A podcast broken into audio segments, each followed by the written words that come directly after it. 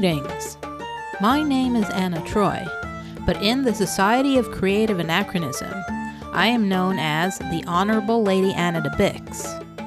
Welcome to Conversations with Creative Anachronists, where you can talk about your passions within the S C A. In this premiere episode, I will be talking to Her Excellency Mistress Alaydis van Vilvoorde about fabulous fashions, how silly hats can inspire, and why there is a problem if you have a larger bosom size. Welcome, Eva Andersson, also known as Her Excellency Mistress Alaydis van Vilvoorde. Did I say that correctly? Yeah, well, I'm not actually Belgian, but it should be, yeah, it's Vilvoorde. It's a little, little, well, not so much as a town, as a village outside of Brussels that I once spent a week for a youth environmental conference. So when I was looking for my name, I decided, well, why not Vilvoorde? It's a nice place. And it's a, actually a classical medieval Renaissance type of name, that you have your last name from somewhere your persona comes from, or that y- you came from if you travel. Exactly. The thing is, uh, Vilvoorde was in the fifteenth century. It was one of the small textile centers, so it did exist at this time. It's actually known already from the seventh century as Vilvoorde in uh, late Roman sources. But the thing is, when I started in the S C A, I always thought, oh, I'm Flemish, I'm doing this. And I mean, this was nineteen ninety-three. I have changed since this. Nowadays, I'm more like, yeah, probably Swedish. Yeah, still keeping this name, probably living on my farm or rather, you know, manor. But I mean, it isn't that important. If you don't want it to be important, it isn't that important. No, I mean, it's always that you start off with a persona and sometimes you change it. I've heard various variations of how you do that. Uh, one guy took and had a uh, wake for his old persona name, so everybody would know not to call him that anymore. Yeah, I thought about that too. I mean, changing when I more and more became sort of Nordic, sort of something like that. But I think that would be tying me down, because I'm in this for the clothing, for the research about the clothing, the textiles, and I want to be able to do any time period if I want to do it. I'm always doing European. I mean, I move between the thirteenth century and the sixteenth century and back to the twelfth century.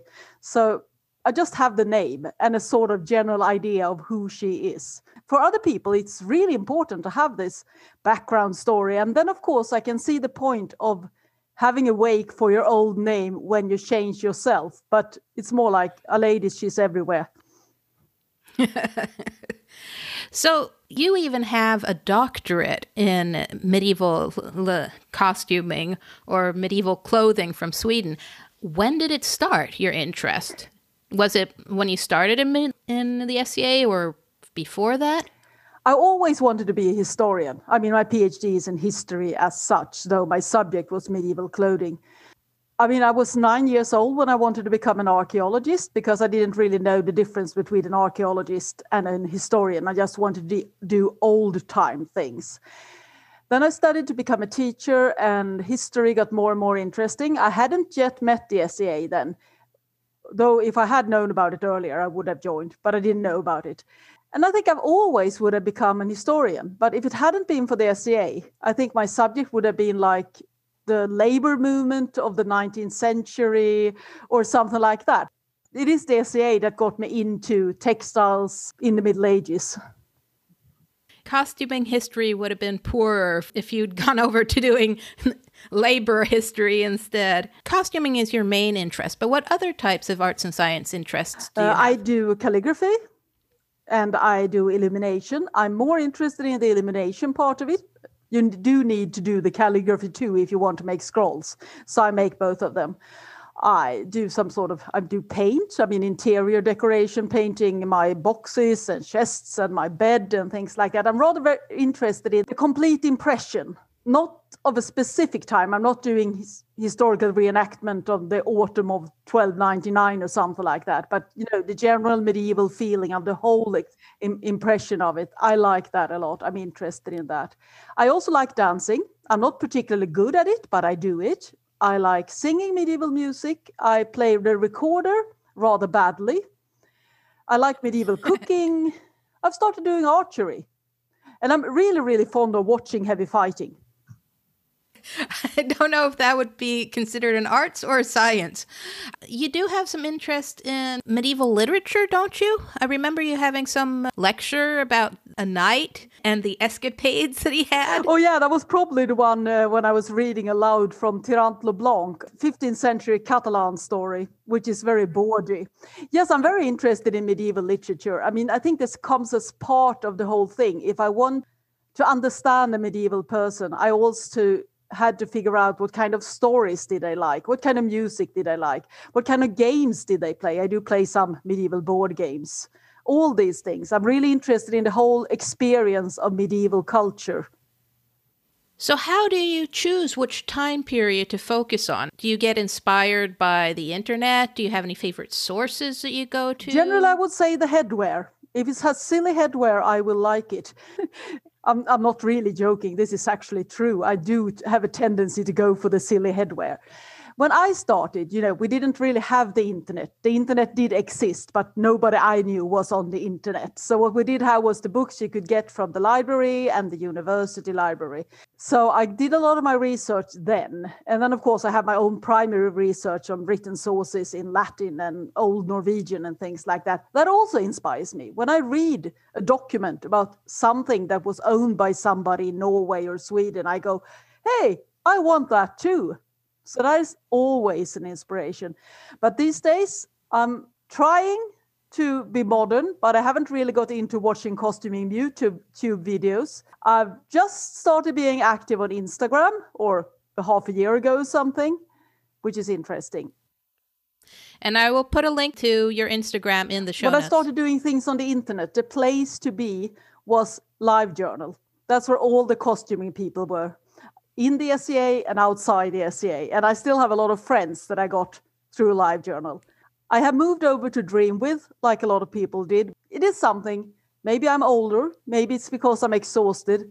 But it takes too much energy to actually produce that much text. These days, I'm mostly relying on, uh, on images. And I try to keep my costuming blog going. And I am on Facebook. But I do have a problem with, uh, with other media right now. I can definitely recommend your blog, Eva's Historical Costuming blog. It's been going for how many years now? A decade or more? Well, the web page, which actually is the beginning of it, started in two thousand. And so a lot of the materials actually moved out over from that one. So yes, it's about twenty years now. But the blog is only since, I don't know, eight years maybe? Don't really know.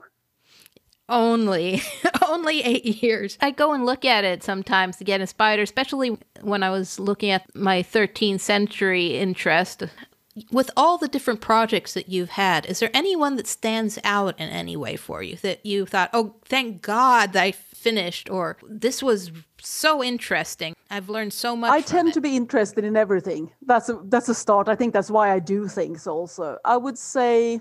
Well, I have this really weird Genoese outfit that I made three years ago, maybe. It's uh, from brocade, and it has the, the waist seam is right atop the bust. It's on my blog.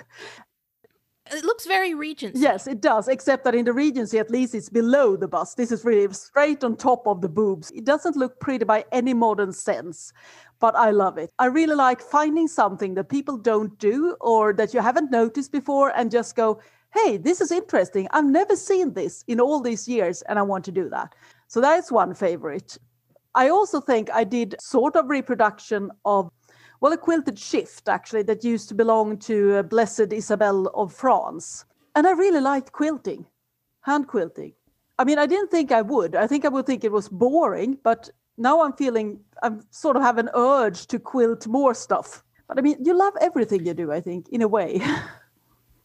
Do you find it hard to keep your interest going now that you've done so many different styles? Or do you have a principle that once you've started something, you'll you will finish it? With very few exceptions, I always finish what I have started. I think that's just the way I am. I start something and, I and I'm rather quick also in finishing them. So I don't have that. I don't have the problem, you know, you see all the things, I want to make all of them, and then you never finish any of them. I tend to make a lot of things, but... No, It is hard to keep up the interest right now because we don't have anywhere to wear our clothing and anything like that. But on the other hand, I feel that that's where the internet comes in, because I can at least show the things I have done to other people who also do costumes, and they can go, ooh, and ah, and oh, that's weird. And then also you get feedback in a way that you couldn't before. If you made something, if you didn't live in a large shire that had some kind of sewing group or such, then you did as best as you can and you brought it to an event. And if you were lucky, you were, you'd be able to get some constructive criticism. Now you can get, if you really want to put up a lot of photos, you, you can get advice for almost every step of the way. And then there's things that uh, you you need extra people for anyway, like fitting, which is one of the reasons I have kind of hard with late period garb. It's especially if your body isn't completely symmetrical. If fitting yourself is very hard. Then. Oh, yes. I have a very weird body. I have two narrow shoulders for my very big bust.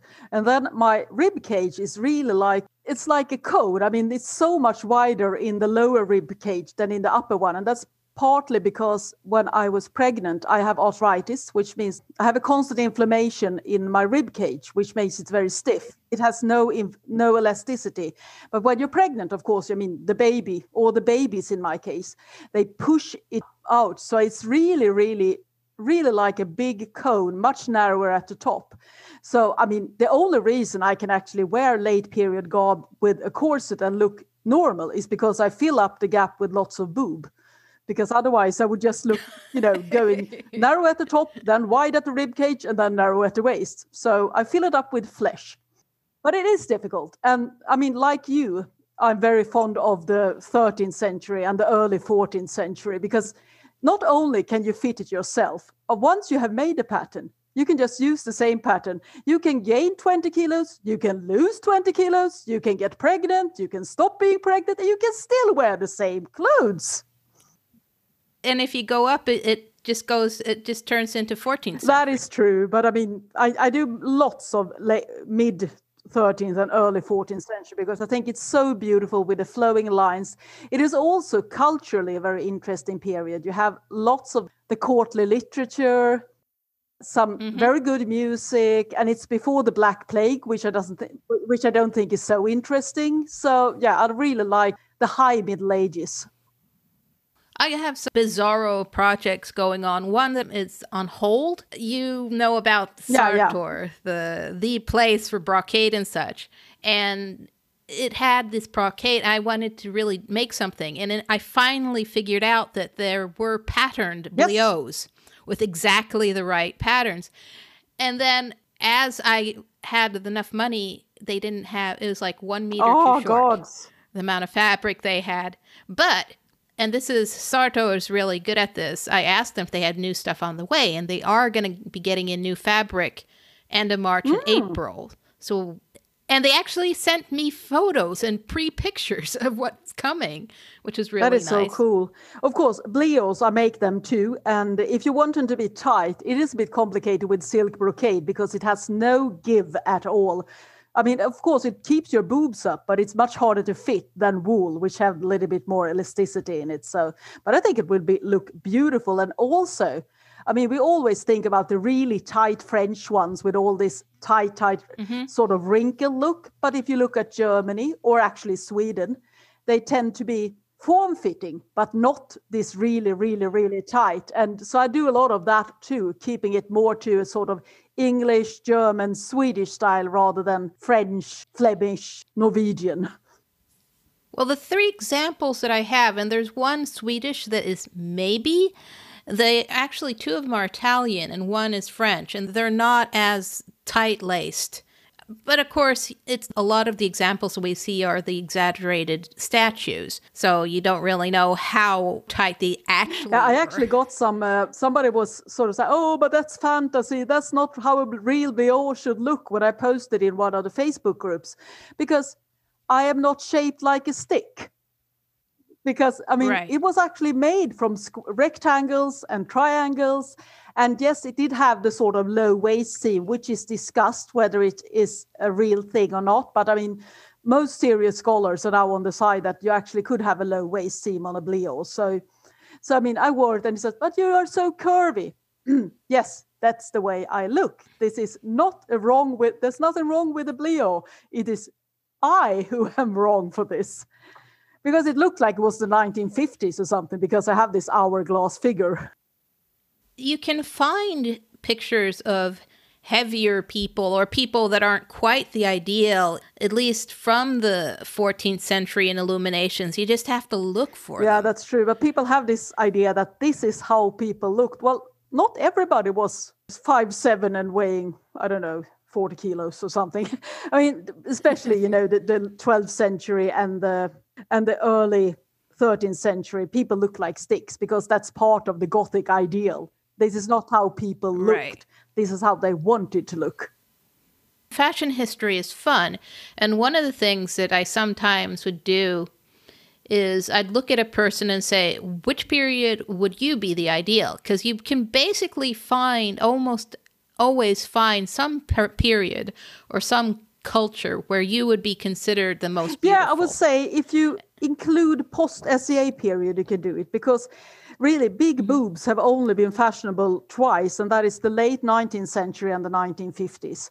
That's the only time where big boobs are, you know, the fashion. I'm not talking about what was considered sexy, but what was the fashionable body. Yeah. But otherwise, you can mm-hmm. probably use anyone. And I mean, look at early fourteenth century in, in Germany. It's all Codex Manesse and, you know, flowy and willowy, mm-hmm. though in big tent dresses. And then you look at Italy at the same time, which is the early Renaissance. And people are much fleshier, except that they still have small boobs. But still, they're much fleshier. So you can really see there's two things happening there. One is that it's probably a different ideal in Germany than it is in Italy. And the other one is, of course, that they are actually better at painting in Italy in the early yeah. Renaissance than what you can see in the yeah. late Gothic in Germany. With all your knowledge, do you have any advice for newcomers to the S E A, how they should start out with their first guard? Oh, it's so easy now in a way, because you can find so much information. But as we always tell our students, because there is so much information, you don't really know which is the good one. So that's what's a good thing about having either a local group or, you know, a regional group. And there are Facebook groups for all time periods with good S E A people, you know, keeping the discussion in them, if you really don't want to make mistakes.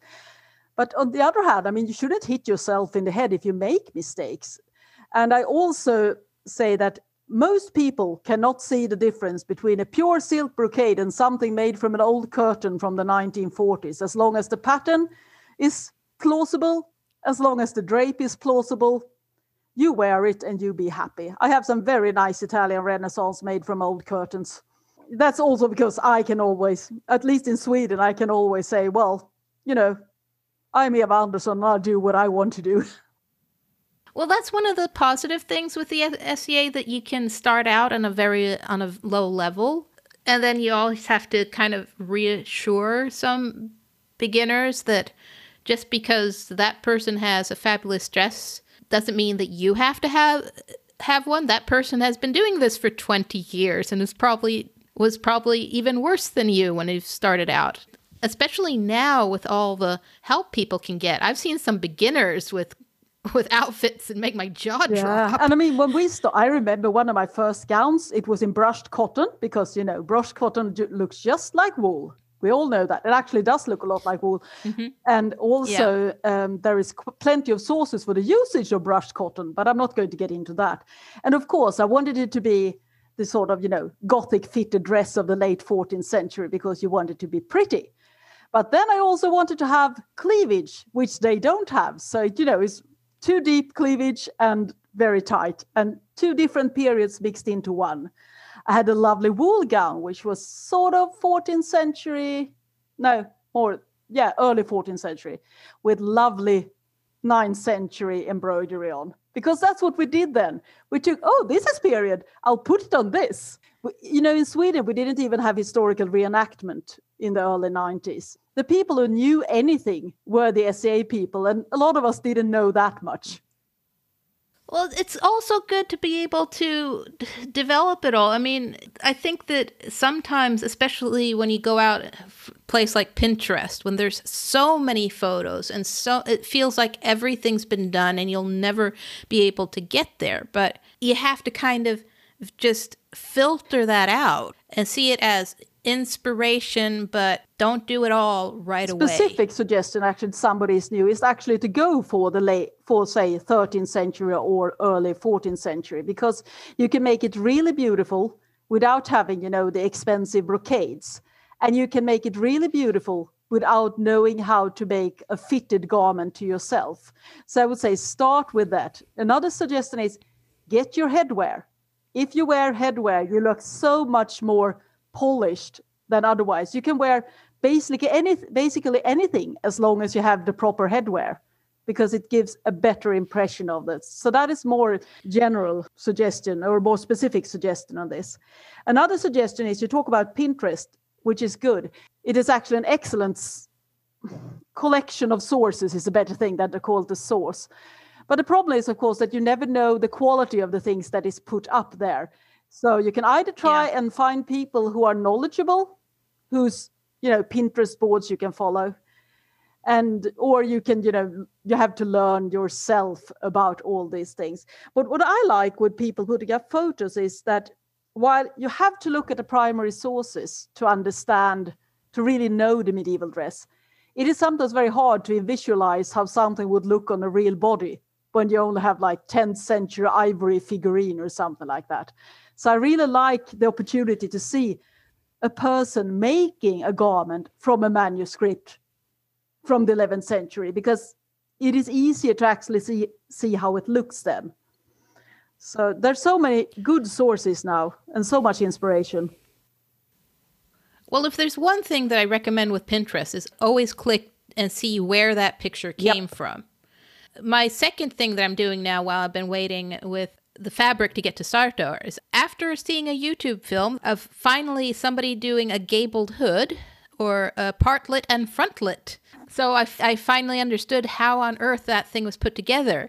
And I've bought the pattern and such so that I'm going to try to try to make one. But now going and looking at Pinterest and trying to find good sources, you can see that there's a lot of period stuff mixed with nineteenth century, so that it's very hard to see the difference sometimes. It is. I mean, unless you do it semi-professional as I do, then you actually do get this. But sometimes, like one of the dresses I made uh, is actually made from a seventeenth century copy of a lost sixteenth century original. Then you go, yeah, how much can we trust this? Then you have to look at pictures because this is a Swedish painting, and we don't have a lot of things to compare with. Then I have to look at the Northern German stuff because that's at least the same culture. So, but it is difficult and it is hard to find. I try to keep my Pinterest page really, really curated.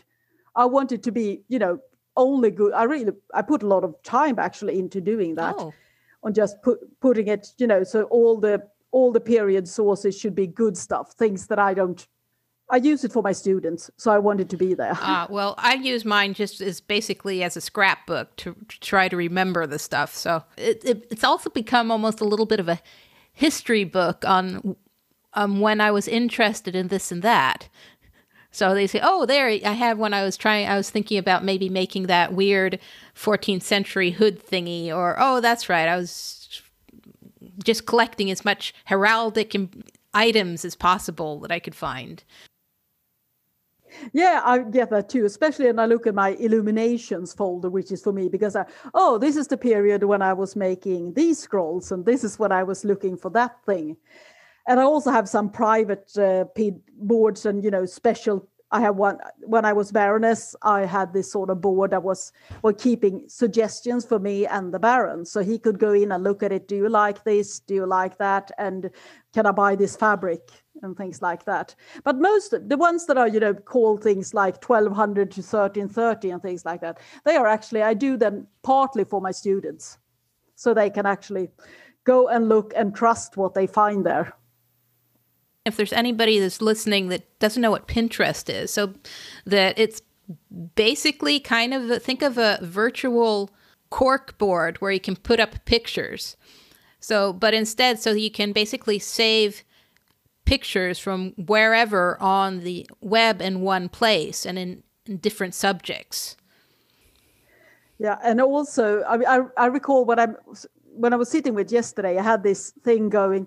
This the it links to an article about skating costume through a hundred years, but the image was from the eighteen seventies. So I put it in my eighteen seventies folder. So it's always the picture that is what you what you sort it out. And sometimes the links are dead, but still you still have the image. So, yeah, I like Pinterest. I probably should also uh, explain that when I'm talking about my students, I'm talking about the students I have at university who's uh, studying fashion history.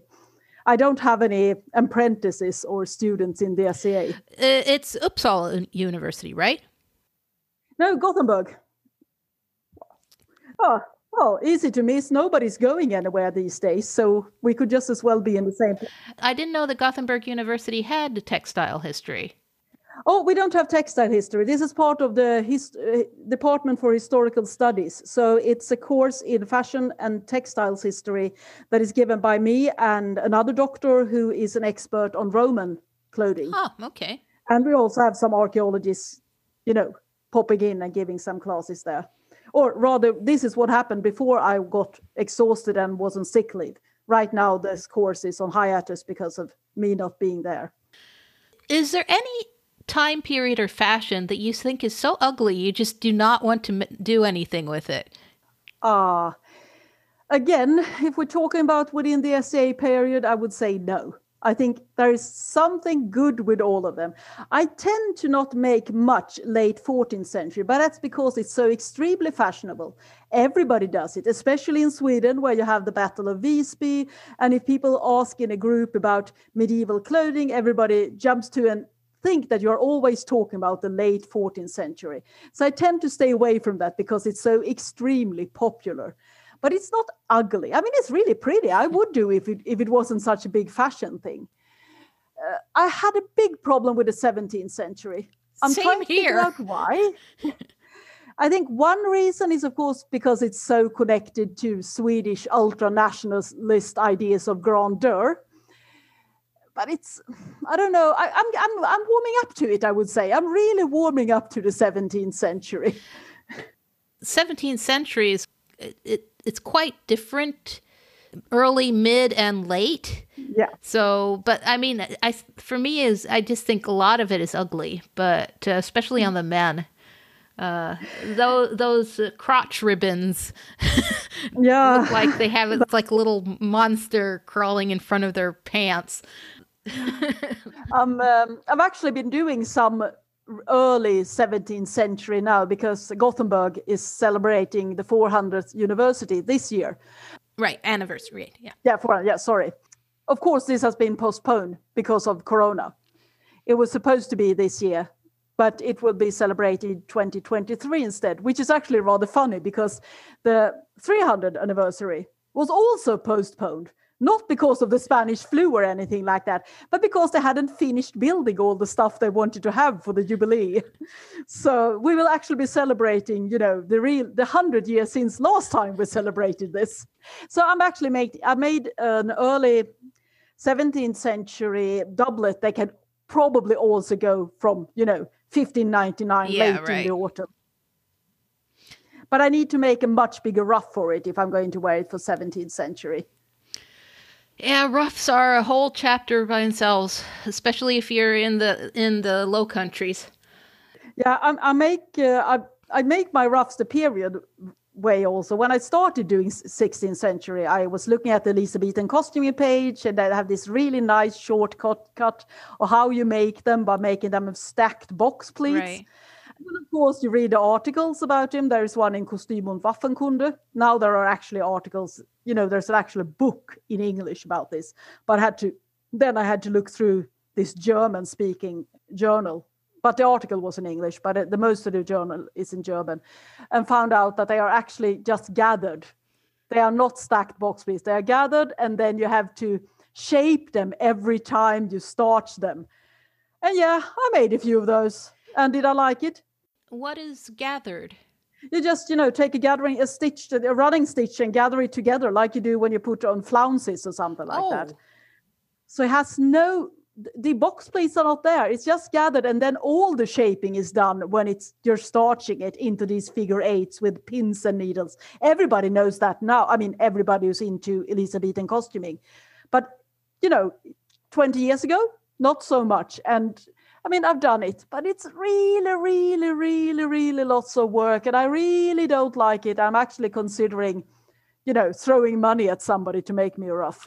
Well, I mean, this is people who had servants often. Exactly. So I'm thinking about getting myself a servant who will make me a ruff for my seventeenth century clothing.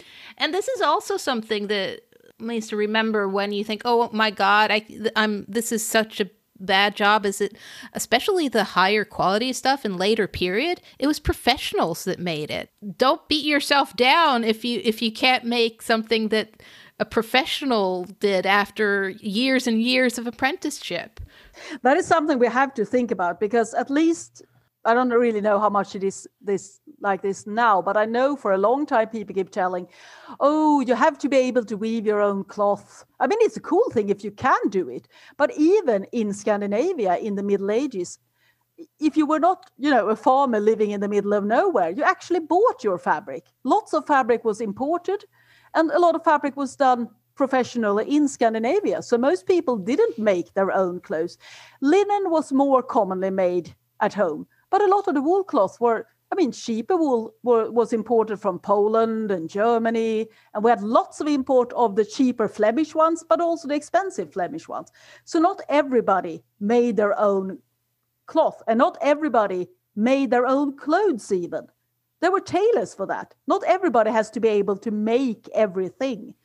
I like doing it, but you don't have to. And especially now, I mean, the fact that you can basically, if you have the money, you can come into the S C A naked and you will be able to buy everything online and of fairly good quality if you know what you're looking for. Yeah, that's also the thing. Not only can, is there a much bigger market, you can get almost anything now. It's also, a lot of us are actually older and have salaries. Yeah, right. We're not students anymore. Yeah. So I, I mean, I made several medieval shoes. But I don't want to make any more shoes. It hurts my hands, and I'm not partic- I mean, I'm not bad at it, but I don't really like it. So, I mean, it's wonderful. Somebody else makes shoes. I can buy them. Been there, done that.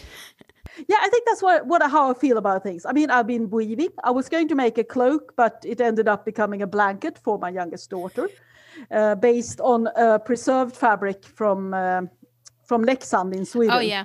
Uh, Yeah, and a th- lot of accidents happened. They moved the, the loom during the summer at the place I was doing the weaving, and they tore almost all the threads. So I had to spend like two semesters of actually mostly cl- tying the threads together. And I, well, it was more work than fun. But it ended up being a very nice handwoven blanket for my youngest daughter, who is now soon seventeen. So, but I mean, I've done that. I've done the weaving. I've done the shoemaking. I'm considering whether I should take up lace making, but I'm not sure. Maybe I don't have to know everything. I suppose it depends a little bit. For my part, apart from embroidery, I do cross-stitch embroidery.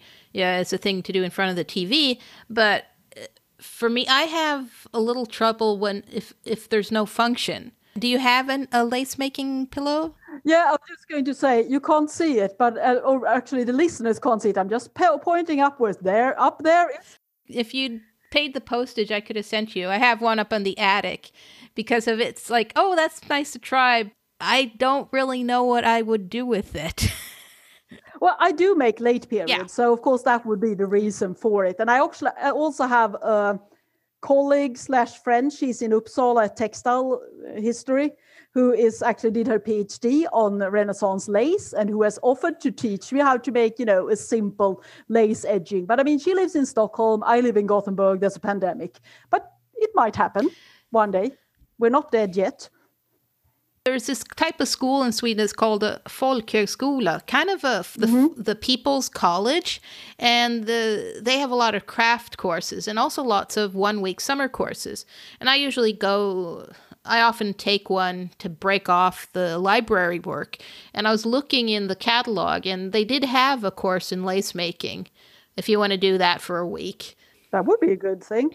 Also, uh, a lot of people are doing um, needle lace now. Yeah. You can find it, both you have the modern making or, of course, giving instructions. And I got to know this German woman through a Facebook group who does this awesome needle lace, and Mistress Leah in Aros makes needle lace. And she actually had a course on needle lace in, uh, well, the last non-online university. But it was at the same time as I was teaching about cotton. So it probably, I couldn't go there anywhere, but I mean, it might happen one day. The thing is, as you say, you have to have a need for it. And I like the sixteenth century. I've done a lot of sixteenth century, but somehow I tend to gravitate towards thirteen hundred, and then you don't need the lace. I mean, how many dresses do you need? One of the reasons I'm looking at other stuff, uh, apart from the fact that it becomes that, well, I need another another dress, but I have like w this one court dress. It was mostly for the fabric. It's not that well made, and I want to make something else. And then I can make, because you can have something like one period that you're comf that's comfortable during the day in the event, and then you can have something completely ridiculous and fabulous during court if you have enough luggage space. This is a problem. I mean, I have garb everywhere.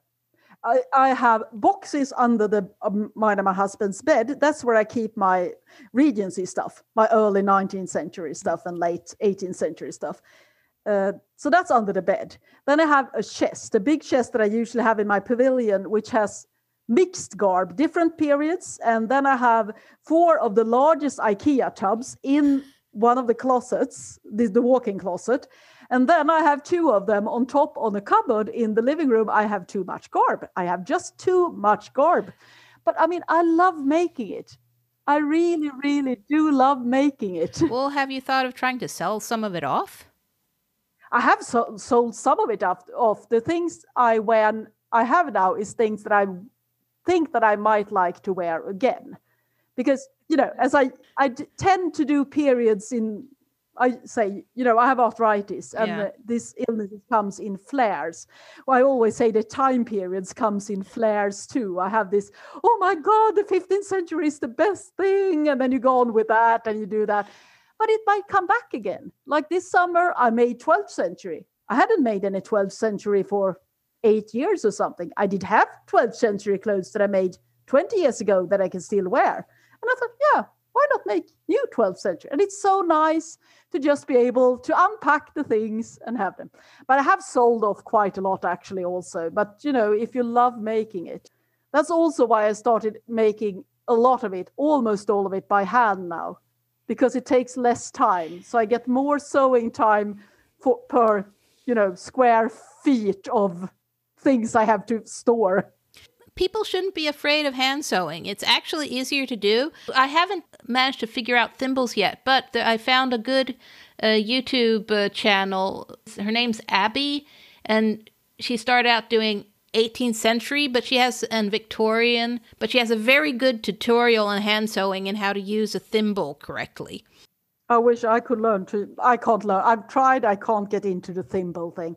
I started making, I mean, really got into hand sewing when I made my fall costume twenty years ago, because those are supposed to be made all by hand. And since then I have per some periods I make wholly by hand.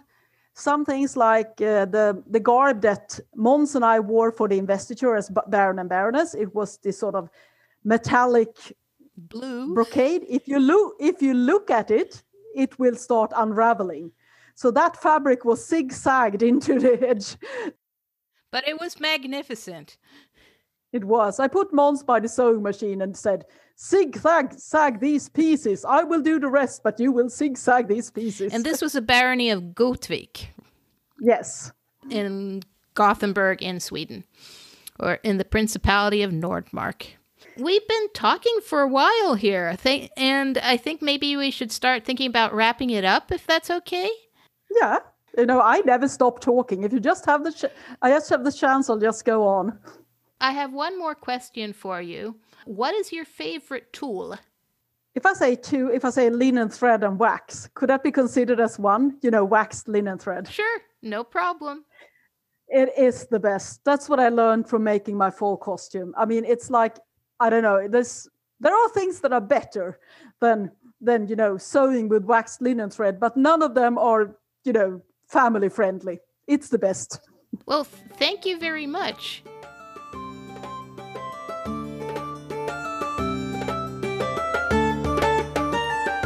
Thank you for listening to this episode of Conversations with Creative Anachronists.